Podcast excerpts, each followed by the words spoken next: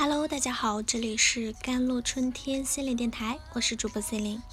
今天跟大家分享的文章叫做《带着对生命本身的欣赏和感恩，携手迈入2021》。2021年了，有人开始复盘，有人展望，有些人踌躇而喜悦，也有些人忙碌而焦躁。对于还有一些人来说，这一年充满了丧失。和哀伤，这一年有很多人都在面对和经历死亡这个议题。人类的文明发展至今，我们依然无法战胜死亡恐惧。即使你我都清楚，分离和死亡是个既定事实。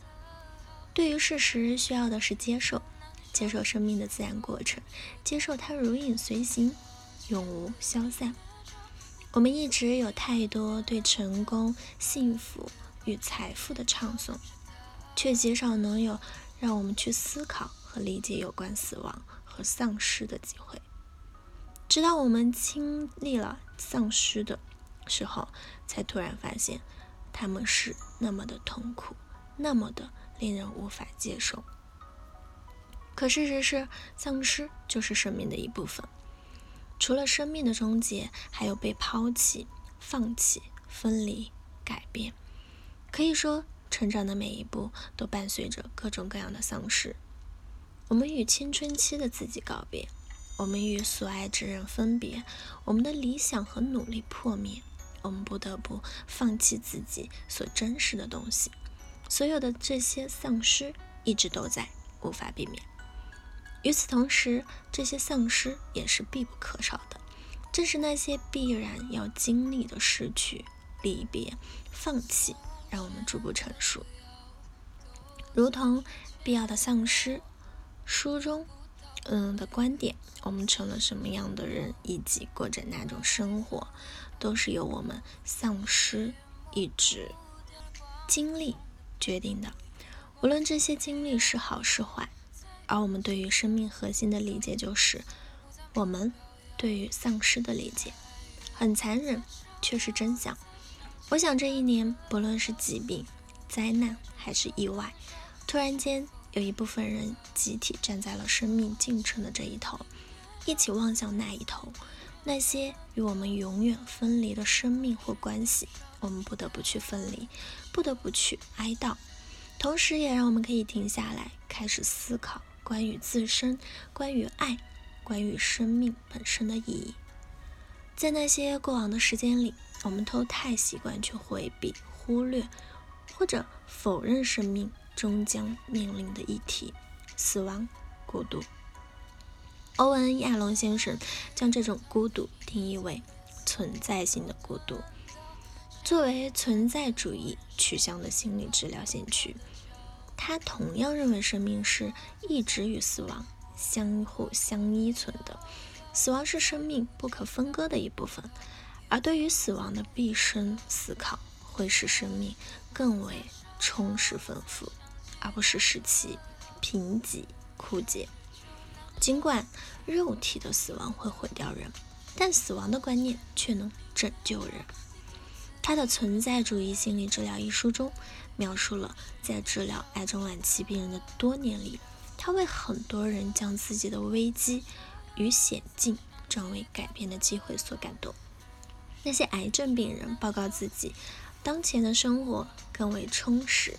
他们不再把生活推迟到未来的某个时刻。他们认识到，一个人能真正生活的只有当下。事实上，人不可能比当下活得更久。当下一直伴随着你，即便是在回顾过往生活的那一刻，即便是在生命的最后一刻，人。仍然在体验着，在生活着。季慈恩老师也说，生死是小事，活在当下才是大事。生和死只占人生中的两天，当下却是全部的人生。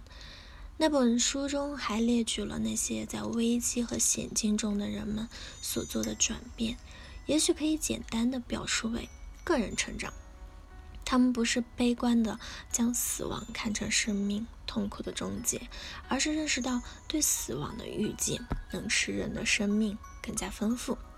重新安排生活的优先级，不再重视没有意义的情感，释放的感觉，能选择不做自己不想做的事，活在当下的感觉增强，不再拖延到退休或未来某个时间之后才过想要的生活，欣赏生命中鲜明生动的自然现象，如季节更代、微风、落叶。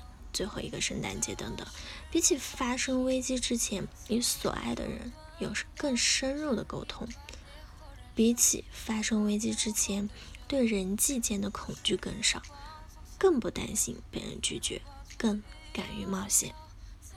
二零二零年，也许将会成为一些人生命中永远铭记在心的一年，可能出于丧失之痛，可能出于。成长的蜕变，也可能出于感恩生命的开启。